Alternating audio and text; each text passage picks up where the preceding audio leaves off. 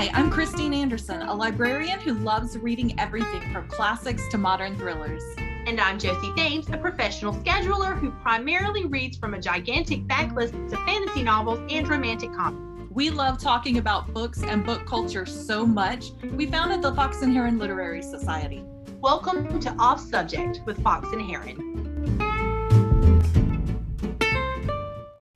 So, very exciting news it made our whole week that we got our first bit of email from fellow reader. It come this week from Jarrett, who is actually a, a close friend of Tracy, Josie's sister. And he said he loves listening to podcasts while he's out walking his dog. And he had just finished listening to our episode two, which was our children's top six picks that we chose. And he sent us his on. And we're going to list all of these and his honorable mentions on our blog. So you can get them all there. So his number one was Charlotte's Web, which I didn't even think about, and I love that book. Uh, number two was V.C. Andrews, Flowers in the Attic, and all the sequels.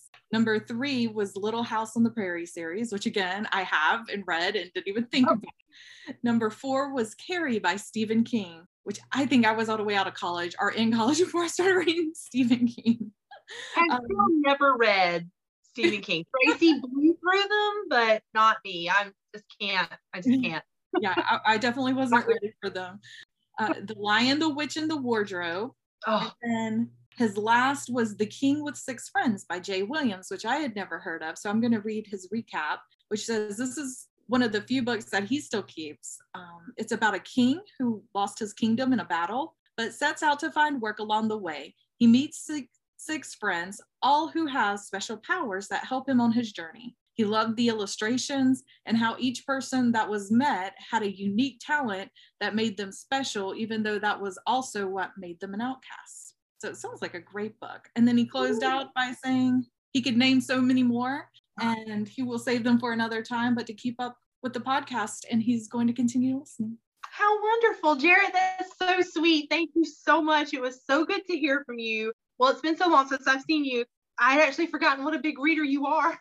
So it's so good to connect with you again on that level. Thank you. Thank you for the good recommendation. I've got to find the king and his six friends because I hadn't I hadn't heard of that one before. I hadn't heard of that either, but it sounds like something I would have enjoyed. Exactly. Well, that was wonderful. I I hope people continue to write in. It's so nice to hear from people who also like to read, especially when you feel like you live in a place where people aren't vocal about their reading. Let's say it, let's say it that way. Also, I would like to say I'm really excited about this new way that we're recording. and so hopefully that will give us more listeners. I hope so because I couldn't figure out why we sounded like we were talking on top of each other and I was laughing at just all the wrong times. And I realized that the vocals were getting mangled up somehow in our other system. So we're going to try this. I'm really very, very excited. And I hope our listeners stick with us because they've been through the three previous episodes and now the fourth one's going to sound the best and it's going to sound great from here on out. Without further ado, let's get forward with episode four. Mm-hmm. Yay, episode.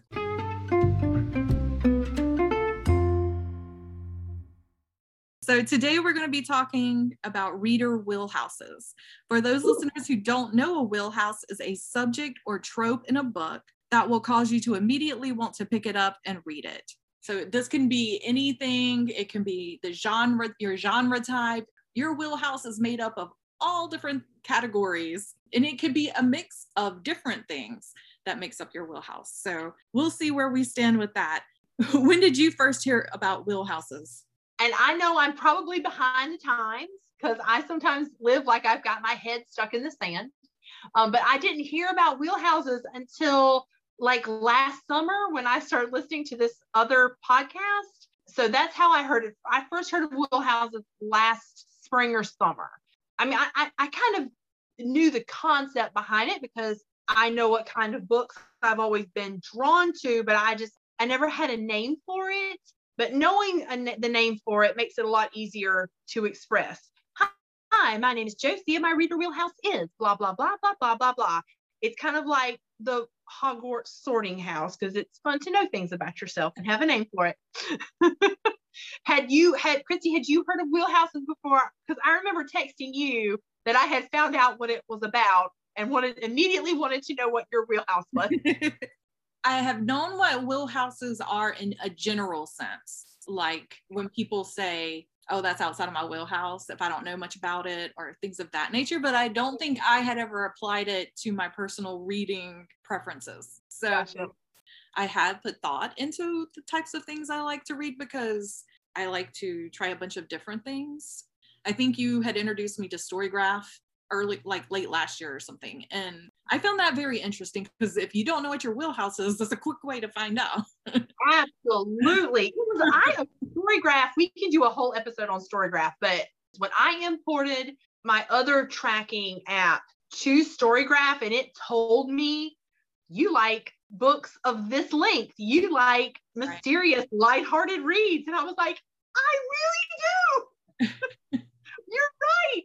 It's like um oh, I just got really shrill right then. But you know, it's like when Spotify does the year end stuff, and it's like you listen to the Beach Boys. Wouldn't it be nice? 587 times last summer. I mean, last year. Yeah, I. You know what? I did. That's awesome that you knew that. Was there anything that surprised you that showed up? Yes, it said that I liked slow paced books. That really surprised me because I didn't think I liked slow paced at all. But that could have just been my skewed thinking because I mean, I can't, it's hard to argue with data. You know, it, it took my list of every book that I'd read since like 2008. Obviously, I do like slower paced reads, but I had just come off of my two year binge of Harry Potter and Harry Dresden. So all those books are super fast paced. But just because I read those books didn't mean on the whole that I didn't like sl- slower paced books. Mind blowing to me. I mean, it's true. It's true. When you look at my list, yeah, these things are slower paced, slower, more slowly paced than others. What about you? Did anything, what surprised you? I read more nonfiction than I thought I did. And then I look back and I was like, yeah, I do. I did, you know, like I read that and that and that. So I, mm-hmm. yeah, I just didn't realize I feel like I read more fiction and that I also always should pick up some more nonfiction stuff, mm-hmm. but it surprised me. So then I was like, oh, well, look at there. I'm doing all right. Yeah your your book guilt is absolved. yeah, that's right. That's right. All right. So let's let's really get into it. What is in your wheelhouse, Christy? What is your reader wheelhouse? So I hope this makes sense and I'm not too all over the place. So I've kind of broke it down into three categories. The first is favorite character types. So. I love the librarian archivist that people visit and they know where the information is. You know who I'm talking about. Like there's even one in Star Wars, you know, they're everywhere. um, there's one in Lord of the Rings, you, you know the characters. but I also love the, the scholar detective. Uh, yeah the archaeologist adventurer think indiana jones laura croft i love that person and mm-hmm. the wise sage you know it can be the old lady at the end of the street that people go to because she remembers way back in the whenever and can help solve the mystery. So those are my character people. My tropes and devices is like generational. If you're going to follow people a family through generations i love that. Whether it's through a series or one i love it. Um multi narrator so if there's more than maybe it's all the same storyline, but you're hearing from all the different characters and their points of view. Kitchens of the Great Midwest did that wonderfully. I loved that because it was centered around one girl who was cook and she had natural just this natural ability to cook and to understand flavors and how they work together. And it followed her through her life, but it did so. Yes, we saw briefly through her point of view, but we saw through her father's, her mothers, her aunts and uncles, the people who came in and out of her life. But I'm all down for it. Maeve Binchy did that in A Week in Winter. I don't know where I'm at. Hold on. oh, mysteries that span continents and require research, like Dan Brown's Da Vinci Code. Oh, I you did know, that. You know, when you're going from country to country and um, trying to solve the mystery and the more you have to research and learn historical things or art or different things like that. And another book that did this really well is actually The Omen. Can I tell you, the first time I read it, I read my dad's copy and I got to the end of the book and the last page was gone. Oh, go to the library like immediately, get in the car and go to the library. So I could stand there at the bookshelf and read the last page. It's a book emergency. Quick. So, oh, yeah. Just like you say, Christy, that if you had did had my habit of reading the back page first, you would have known I would have known and I could have been prevented. okay, so yeah, that was my continents that and span continents and require research, uncovering secrets and solving long-standing mysteries. And this could be something really big like the Da Vinci Code, or it could be smaller, like the mystery of the house in the little town. You know, it doesn't have to be massive. Uh, or like middle-aged women makes over her life Dorothea Benton Frank does that fabulously. She really does. She was the queen of it. Mm-hmm. And it's not like necessarily, oh, they lose weight and got a makeover, that type of thing. It's no, she takes control of her life and she pursues her dreams and does her thing. And I love that. Um, you know did that very well? Who? Grady Hendrix in the Southern Book Guide to Slaying Vampires. yes, he did.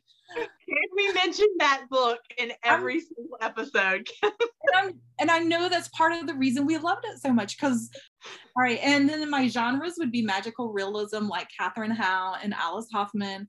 Um, they mm-hmm. both do fantastic jobs. It's not overt, it can be very simple magic, very small things happening. Number two, Southern Gothic like William Faulkner, Flannery, Flannery O'Connor, Carson McCullers, uh, two more modern books of this would be Beautiful Creatures by Kami Garcia and Margaret Stohl. And mm-hmm. that was made into a movie not, I think, a few years back. And Conjure Women by Afia Atakora, who just came out last year, that that meets all the Southern Gothic little check marks. So those are two more recent Southern Goth- Gothic books. Number three on my list would be Southern Lit and any books set in the Low Country specifically like Mark Twain, Pat Conroy, Dorothea Frank. I really, really love Keeper of the House by Rebecca Godwin that was set in Georgetown in the 40s. I think it picks up in 29 and goes through the 50s or 60s. And it's based on the Sunset Lodge in Georgetown, which okay. Listeners aren't familiar with that was the local whorehouse, and it was a very upscale facility for the time. But it was a fascinating story. It was about a young black girl who was living with her grandmother and she was sent to work there as a housekeeper more or less and she spent them and it follows her through the next 30 40 years as she grows up there and the things that she experienced and saw and she's not a real person she wasn't based on a real person but it's kind of it's based on a real place and thing right okay and number four was books about books and bookshops so mm-hmm. bookshop by penelope fitzgerald i loved that story. It wasn't a happy, happy story. It didn't end the way I wanted it to, but it was still so good. I cared about these people so much. Um, the Storied Life of A.J. Fikry by Gabrielle Zevin. Camino Island by John Grisham, which really surprised me because I'm not a John Grisham reader. And this one, I loved the way he described this bookshop in this book. And I want that bookstore.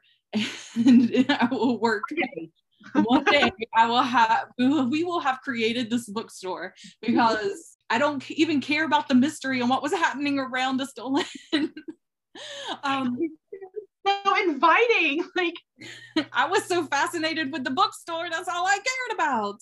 Definitely my wheelhouse. Um, mis- mysteries, especially cozy mysteries, with a even if they have a hint of supernatural, that makes it all the better. Um, mm-hmm. Agatha Christie, Daphne du Maurier, Karen White, whose Tradd Street series follows a realtor who can see ghosts, and she works to solve long-standing mysteries and help the ghosts pass over to the other side. Let's see. Last but not least, oh, not last. Two more. Dystopian al- and alternative timelines, like The Giver. Lois Lowry's The Giver. Okay. Um, but also The Handmaid's Tale and I loved Man in the High Castle, the series. I watched the series, but I didn't read the books. But I'm was kind of waiting for time to pass to give me a gap. I don't like to read right after I watch something because they never line up exactly. Right. so, and so I yeah, I need some time in between. But I love that series. That's if we would have lost World War II. I've seen this advertised like when oh gosh, when we used to go to the movies, they would advertise it on the movie screens like before the trailer started and they play ads. Yeah. And I remember saying that looks really, really interesting. We've got it saved on Amazon Prime. I just haven't watched it yet. I found it fascinating. Yeah. Any alternative timelines, dystopian future. Yeah. I, I don't know why. I don't like it when it gets too dark and depressing, but I'm fascinated by this is what happened alternatively, or this is this dystopian, and we're going to get to see people rise up and make it better. like okay. that happened. Yeah you know that happened at the end of the giver series and i got all excited for the last handmaid's tale preview that came on because it showed her strapping on a gun to her ankle and i was like yeah who don't love a good revolution that's right that's right and um, my last one would be christian thrillers which sounds odd I, a lot of people look at me funny when i say this robert whitlow writes them and he's more along the lines of John Grisham's side, there's law and legal stuff involved. Frank Peretti and Ted Dekker are my favorite, favorite, favorite. Ted Dekker wrote Three, which was a movie years and years ago about a serial killer. And oh. Very good twist ending. Loved it, was blown out the water. And that's kind of how I discovered this whole genre. and so, and then Frank Peretti wrote The Prophet and what else? my, my mind just went blank so i apologize but he i've read quite a number of his things actually because i prefer him a little more than dekker um, dekker is very um, he has a lot of military stuff in his books too that i don't my eyes kind of glaze over but ryan loves. But they both worked together and wrote a book called the house where this couple who's on their way to couples therapy finds themselves broken down in the middle of nowhere trapped in this house. And these there are other people who also find themselves trapped and weird things are happening. It's very self-examining and and being faced with your personal horrors and your personal fears and awful and i couldn't put it down and i was reading it at night and i was heard noises downstairs when i lived in columbia i was like i don't want to go downstairs and check. But it was so good and people think oh christian horror can't be that scary but when you're talking angels and demons and being faced with real life horror and real life fears and things that have happened to you and you've got to face your past and your past choices that stuff's just as, yeah. as any ghost story. So yeah those are mine. That's my wheelhouse. It's quite large. I love it. But that's because you're such a wide reader and you found lots of things that you love. You're more i think you're you're more accepting you're more willing to try something that's out of your wheelhouse. And then you'll be like oh my gosh i really like this. I'm going to add it to my wheelhouse and i want to read more things like it I feel like so, I was yeah. doing an Easter egg hunt. Like I'll pick this one, and oh, I found this one over here, and oh, there's this one. Let's add them all. yes, I love that. I love it. so tell me about yours. What's what you got? Mine is not nearly as detailed. I'm almost. I am jealous of how how beautifully outlined yours is. Like I didn't even think to break it down like this, and now I'm seething with jealousy. But I do love talking about my wheelhouse. I will I will talk about it with anyone. So I'm glad we finally are committing it to tape. Oh, that makes I'm very old. I am very old. We're committing it to tape. The cloud, you see, it's going to the cloud. I'm glad we are sending it to the cloud. it um, we're recording it. A lot of this has to do with um, things that I love to read as a kid. So a lot of it's like comfort, but mm-hmm. not always. Sisters, anything with sisters that start that stems from Little Women. But when I'm in the library, when I'm in the bookstore and I'm reading book summaries, um, or when I'm reading Book Riot or the number of book blogs I like to read, it says sisters, blah, blah, blah, blah, blah, blah. I'm like, oh, okay, well, that goes in the to read pile right there. That goes in the list. Like you, books about bookstores or libraries, and that can be the setting or the subject. I recently read the library book by Susan Orlean. Mm-hmm. Uh, and it was amazing. She narrated the audiobook and it told her it told us the history of the Los Angeles Central Library from creation in the 1800s to today. And it just really gave me a big appreciation for what librarians do. Um, I mean, I know that librarians do a lot. I know that libraries service our communities in a huge way, but reading that book gave me an even deeper appreciation for libraries and librarians in a whole. So anything about a bookstore or a library will catch my attention. I want to read it. Read it. Mm. The next one is a little more specific. I like discovering magic. I like it when regular people discover that there's magic in the world. I don't want to necessarily say hidden, you know, like in Harry Potter, the magical world is completely hidden, but I like it when regular people discover that there is magic. And also when regular people are suddenly sub, not subjected, but given great amount of power and what they do with that power. Um, I, that's a fascinating, fascinating subject to me. Um, speaking of which, I just picked up a book called Deal with the Devil, which is about mercenary librarians. It's in a futuristic setting.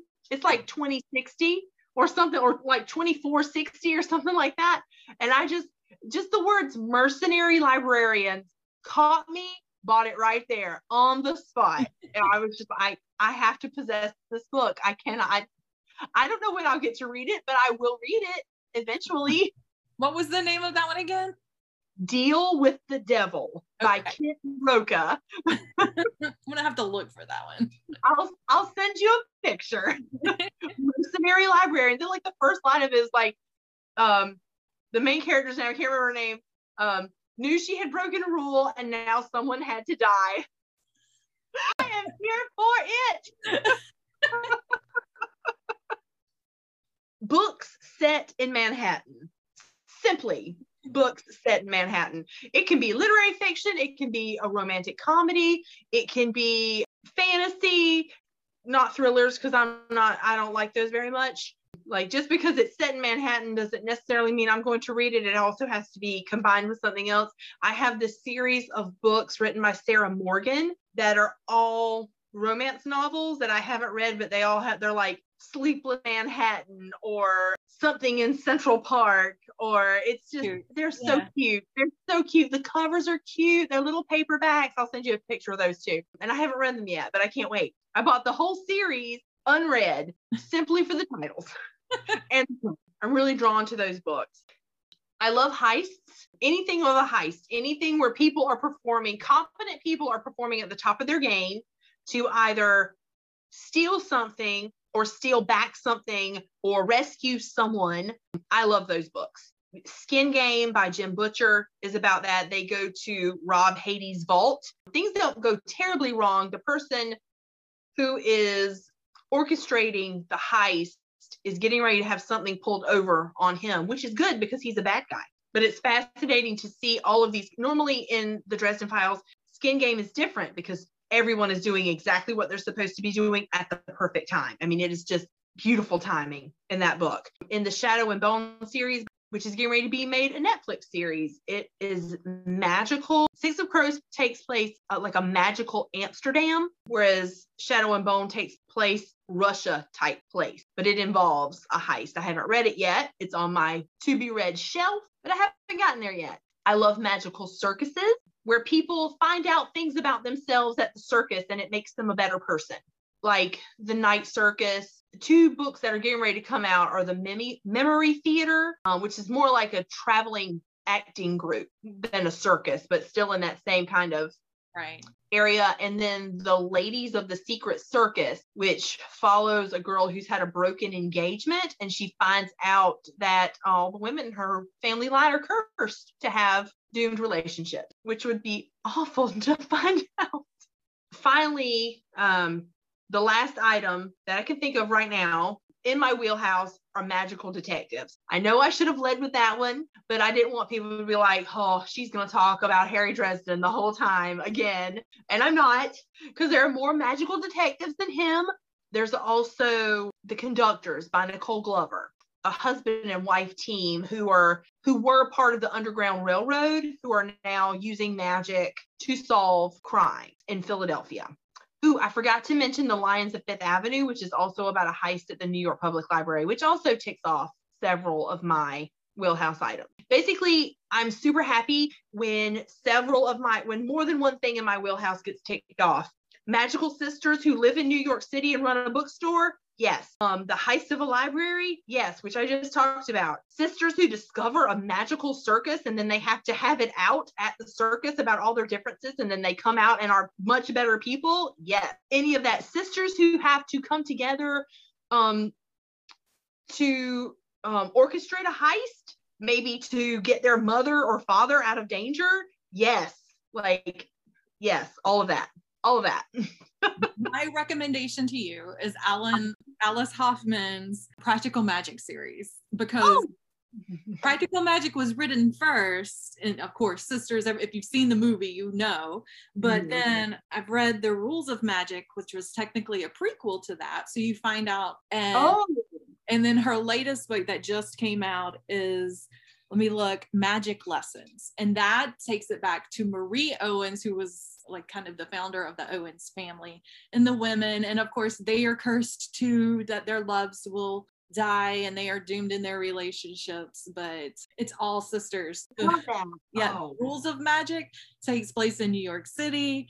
It tells how they, what they did, and they don't run a bookshop, but they do run like a little store where they make magical things and sell them, and how they ended up in the big house out in the country where we see Gillian and her sister go to in Practical Magic. I may have to bump some things off the shelf and these, get these and move them to the front, or maybe bump some things off of my holds list at the library. Yeah, Alice mm-hmm. Hoffman is very much in my my wheelhouse. yeah, yeah. Well, I, she's getting ready to be in mine. I'm getting ready to add item number eight. right. On there. Came into their powers and okay now let's let's flip it a little bit. We've talked about all the things that we love and that we love to read about. Let's talk about our anti wheelhouse or as i've heard it called the dog house what are some tropes that completely turn you off or subjects? Like if you read it in the summary or if you hear that it's about this certain thing you'll be like nope not happening. Well i the only thing i can really think of if, if it's violent gore is a no a hard no. and as is like erotica, bodice rippers, not going there. I am not a 50 shades of gray girl. no, no, no. Same.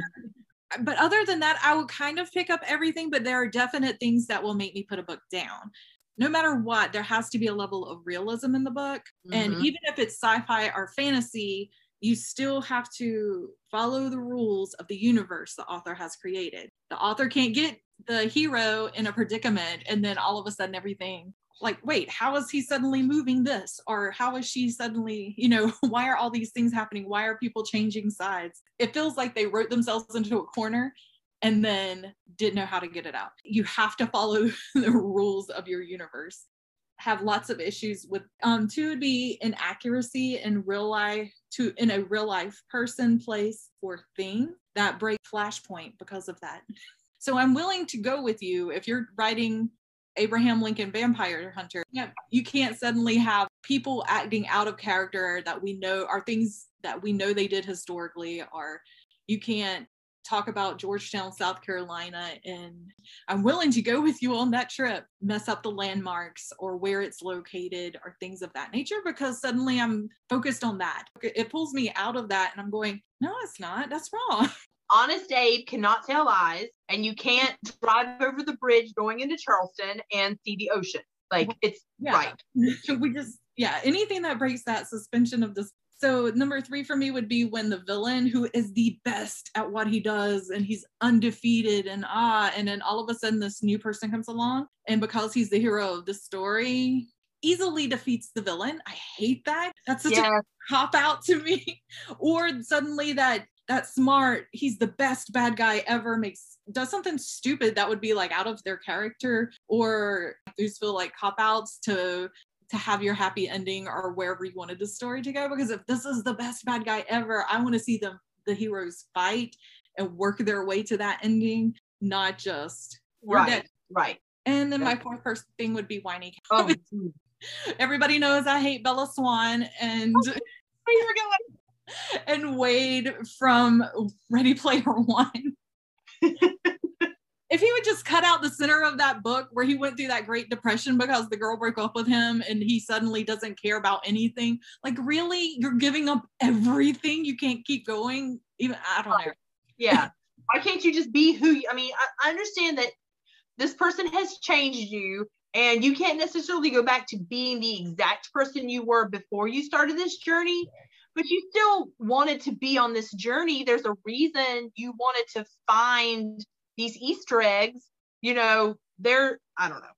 Yeah. Maybe he's different than us, but I I also I yeah, that, that bothers me. I don't yeah. I under time understand characters going through rough patches, but when they just lay down and die like Bella, I, it kills me. It yeah. kills me. Not even any effort given. Like, and that's not to say we don't understand people going through depression, but yeah. it's that's also not even an accurate depiction, uh, that's just whining.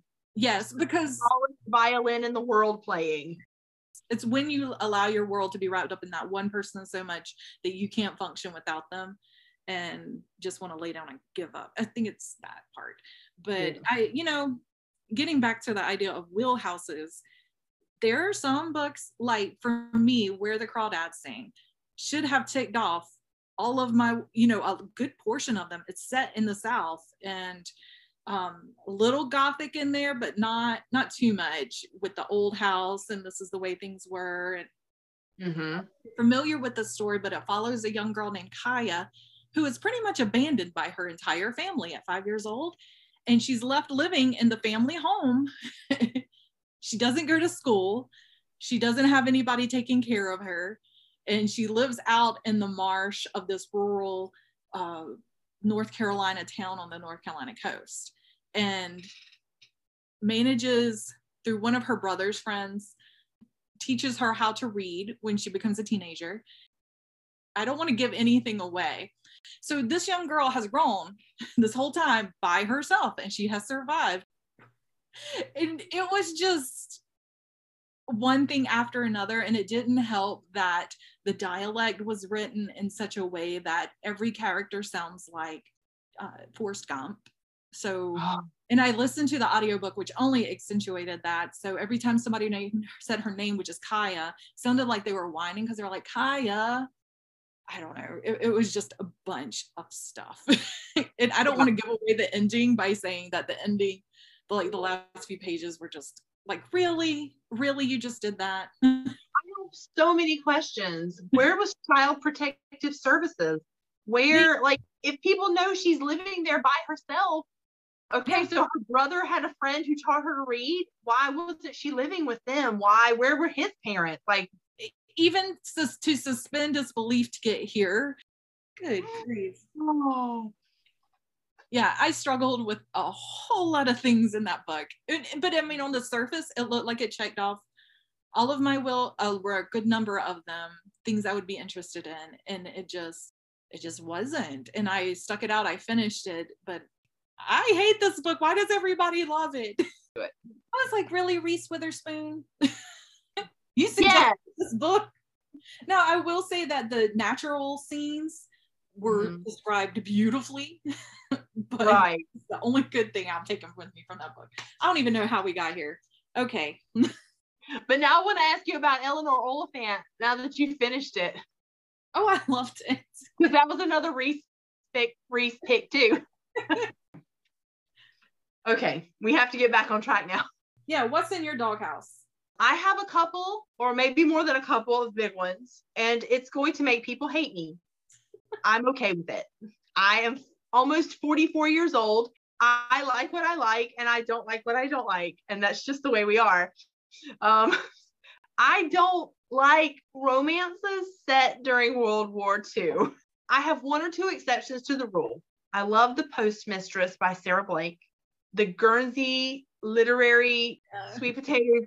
I can never remember the name of it, but it's a uh-huh. beautiful. That was a beautiful story. Those those two were very beautiful, but not necessarily romances either. I would actually put both of those probably in literary fiction. Every time somebody goes to recommend a book, they're all every single person on there is recommending romances or literary fiction, literary romances set in World War II. Like I understand that it was a huge thing that happened. but how can there be so many stories to tell about this? That's awful for me to say that. I just it doesn't it doesn't interest me. I feel like there's so there's just a flux of books on the market and I'm never big into things that are too popular. Gotcha. Which leads me to my next selection, which is Nicholas Sparks novels. I knew it was going to be on your list. He says that his books are um, love stories, and love stories usually end in tragedy. And I disagree wholeheartedly. But all of his books do seem to be super sad, and the girl in the book almost always dies, or is mentally or physically abused, or she's a ghost and visiting somebody that they don't realize she's a ghost. But it always, whatever tragedy happens to the woman, it makes the man a better person because of the death.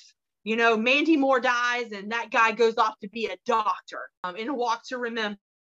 Or that poor girl in Notebook gets Alzheimer's disease, but Ryan Gosling gets to visit her, write her stories every week to remind her about their life together, which he was probably a jerk.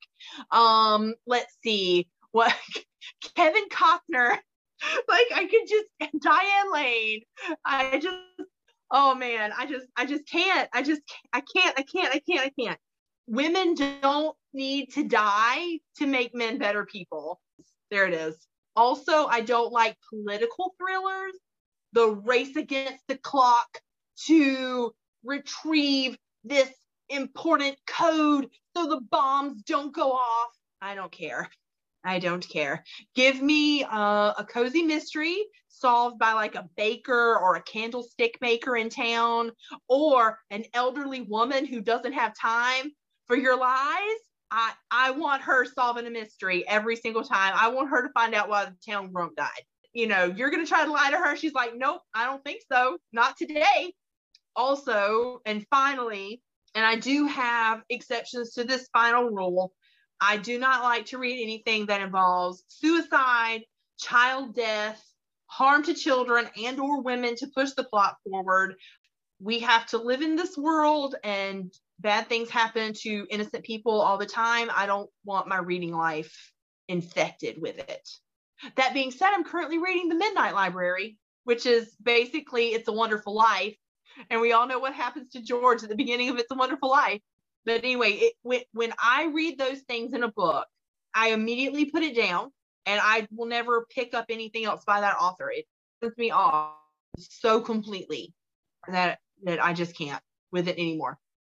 We were assigned to read Dorothy Allison's uh, Bastard Out of Carolina in uh-huh. okay Southern Women's Lit class, and I got I don't even know that I got halfway through the book. I just put it down. I could. It was the little girl's being molested by her stepfather and i was like i can't i i cannot i'm like you it's too real. I can't bear anything to happen to children in tv shows and books and mm-hmm. movies. I will immediately turn it off close the book whatever it is because i don't feel like that's entertainment for me. Now in right. allison's defense this was semi autobiographical for her. So she was telling her story and i totally get it. I couldn't bear it. You know i get it. Maybe it's therapy for some people to write that or to read that and understand and see other people go have been through what they've been through. But for me it just oh it breaks my heart. Mm-hmm. Whew. i did not expect myself to get so heated there talking about the things that i don't like to read in books. But apparently i like i said before i like what i like and i really don't like what i don't like. Moving away from that and my hot-headedness about the things i don't like Christy, why do, why do you think it's important for readers to know their wheelhouse and their quote unquote doghouse? I think it's good to be aware of what your likes and dislikes are, not only so that you know what to pick up that you'll like to read, but it'll save you time and effort. If you know you don't like something, don't read it just because it's popular. Don't read it because somebody famous recommended it you know you it has to fit in your wheelhouse. And like i said earlier though just because it checks off boxes in your wheelhouse doesn't necessarily mean you'll like it but you're more likely to. There's very few books that i've read that i would just did not like at all and and stopped reading. And that was because they ticked off more boxes in the doghouse than they did in the wheelhouse. Yes you know, it, will help you narrow down and find stuff that you really like to read because none of us have tons of time. We don't want to waste our time, our precious reading time, picking up stuff that we don't like or is not going to work for us and our personal preferences. So the more you're aware of those things, I think the better it will be for you and your reading life will be happier for it. I like that. That's good. Same. I I echo what you say and agree with it wholeheartedly. Although I do want to add that just because something, just because you know what your reader wheelhouse is, it doesn't mean that those should be the only books you read. Pick up a book because we all do it. We like the cover of a book or we like the title. We'll pick it up and read the back. Just because it's not necessarily, if it's not in your wheelhouse or your doghouse, you should probably read it because you never know. You might find something new that you love or hate, and you can add that to your list. It showed me where some holes are in my reading. So you might want to fill in those gaps and broaden your read- reading. But if you, yeah. you're not aware of them, then you don't know. That's true. That's true. Props up to the Storygraph.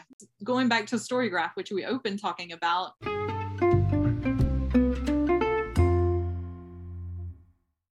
we're back.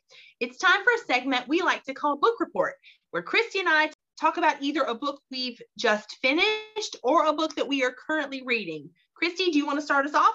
So I just finished Blackbird House by Alice Hoffman. And it's like a lot of her books. Yes, there is talk of witches and a little bit of magic, but you don't really see it. That's not the center of the book.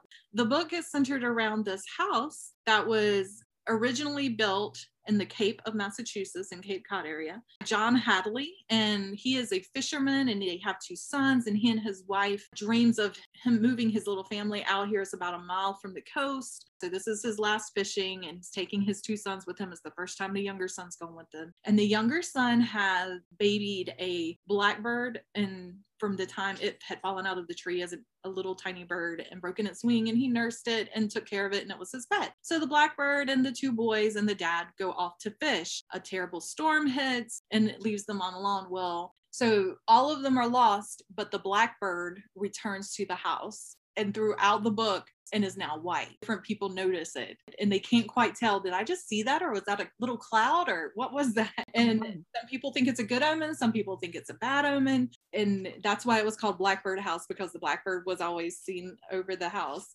But each chapter is either a different generation of the family before or a new family who has purchased this farm. You catch glimpses of these people's lives. Some stories are happy, some stories are very tragic and sad. The whole book as a whole ends on a very optimistic and happy note, and you feel we're on the cusp of something great happening. I loved this. It was such a sweet book. And like I said, some of the stories are really, really happy, some are very sad, but they all had a story to tell in some way, shape, or form. You get to see this house age. Some people treat it well, some people don't as it moves toward more modern times, it's used more or less as a vacation home. I don't know, there's just something about that house that draws the people who are there to it. They experience all sorts of things. So I, I love that. I, I love that the chapters are individualized the way they are because it's kind of like short stories. So if mm-hmm. you pick it up and put it down and can't get back to it, you're not left hanging or anything. Oh, okay, yeah. There was a common thread through, of course, but each story was very individualized. I really liked it. My next, I'm listening to the audiobook of The Good House by Tananarive Due on the podcast what should i read next which is hosted by the blog the modern mrs darcy. So the reader had very similar tastes that i do liked a lot of the same books and had read same similar stuff. So when the host of the show anne bogel recommended this book i said oh that sounds good. I think i'll go see if the library has it. So i looked it up on the libby app and so i borrowed it from libby and kept thinking this doesn't sound like the book that she described. I got the wrong book it's fine. It's fine. It's the same title, different authors. So completely different. Uh, there's a gorgeous old house set in Oregon in a small little town outside of Portland called Sacagawea.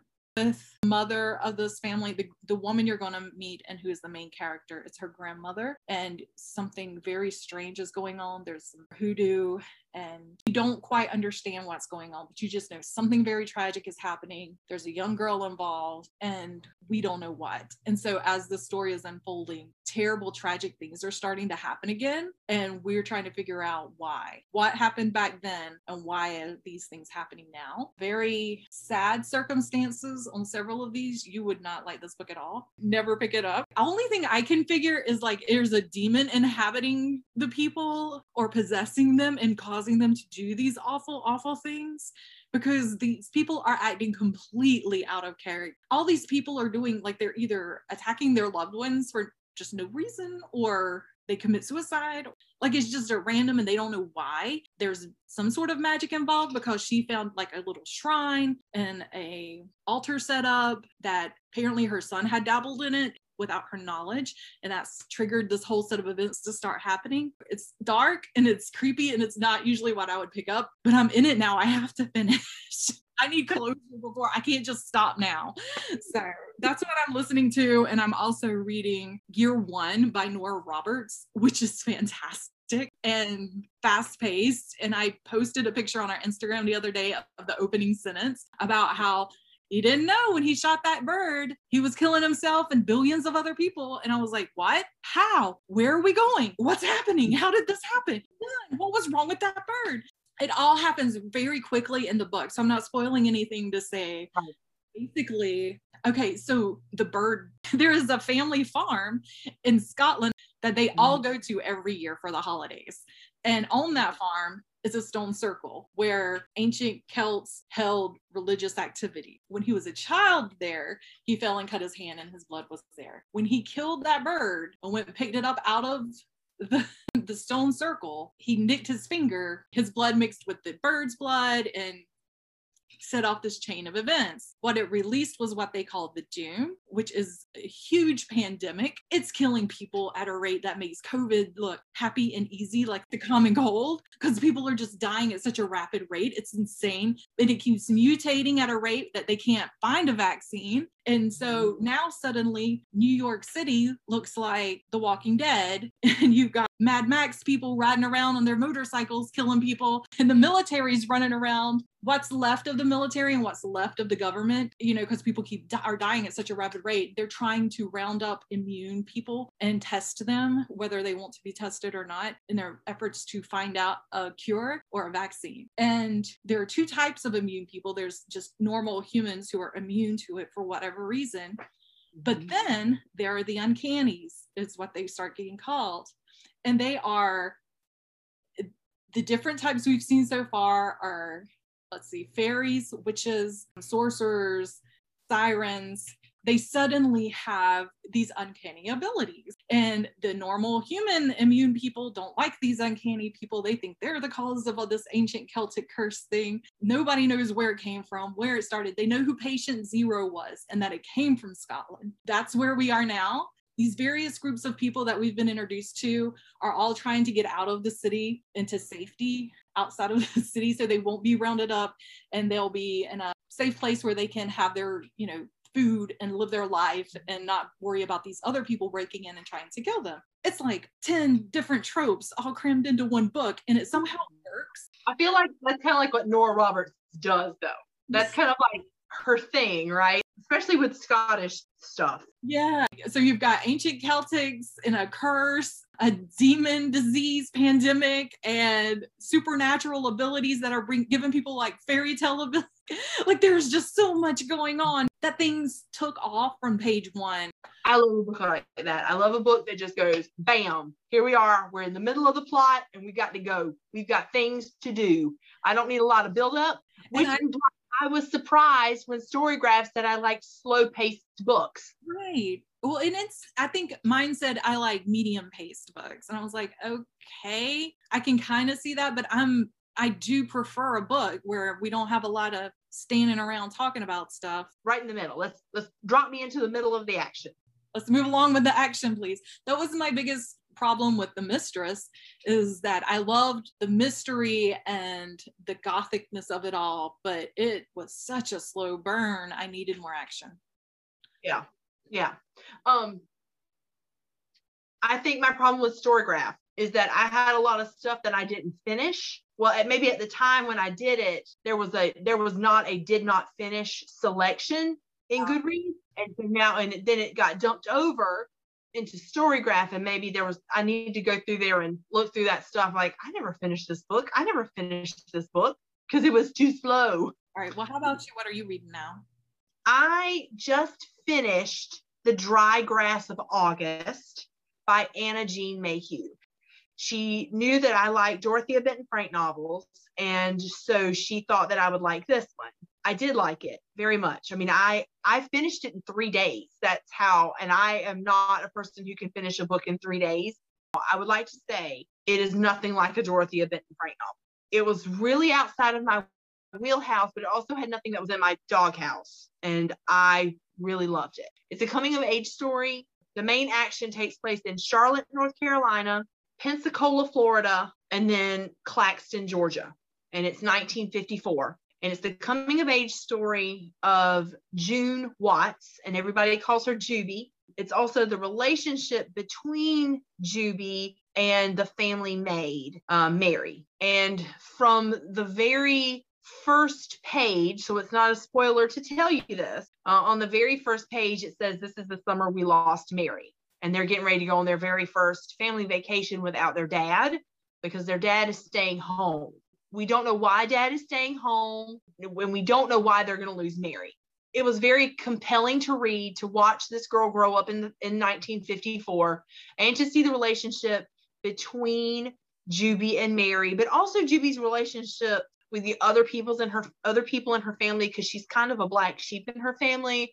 Her sister Estella or Estelle, her sister Estelle is um, she's a cheerleader and she leads the Young Life group at church and she's very popular in Charlotte, and um, the mother looks like a movie star.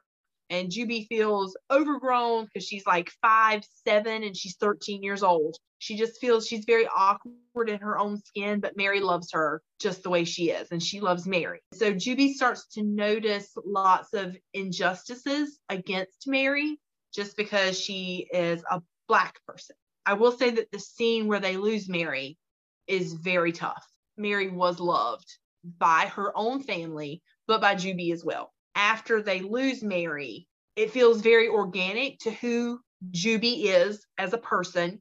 And so it didn't feel like some people would say, well, well, it's super contrived, but it didn't to me. What she does, it feels very natural to who she was as a character. And I don't want to tell you what she does because it'll spoil it, Mary. So yeah, the uh, the Dry Grass of August by Anna Jean Mayhew.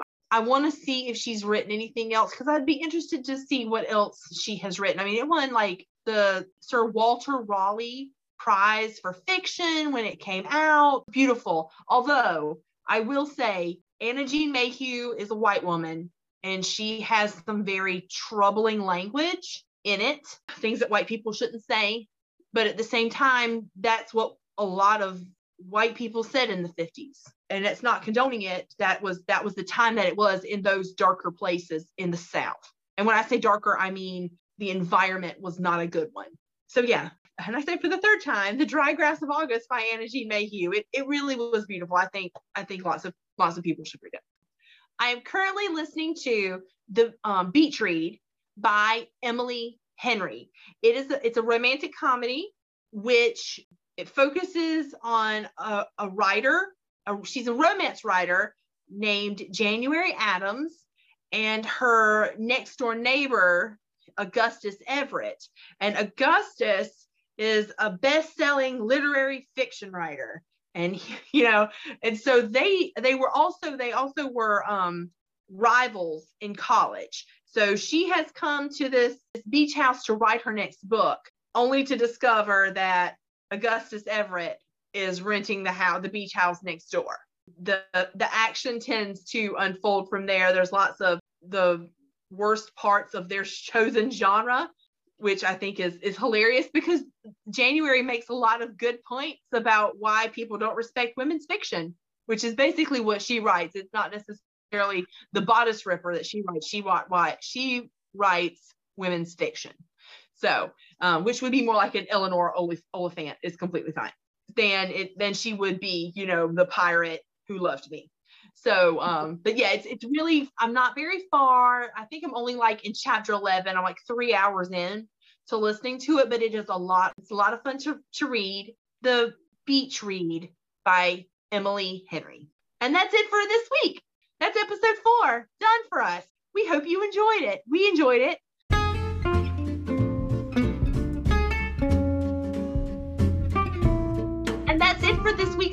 Episode. Episode four is done.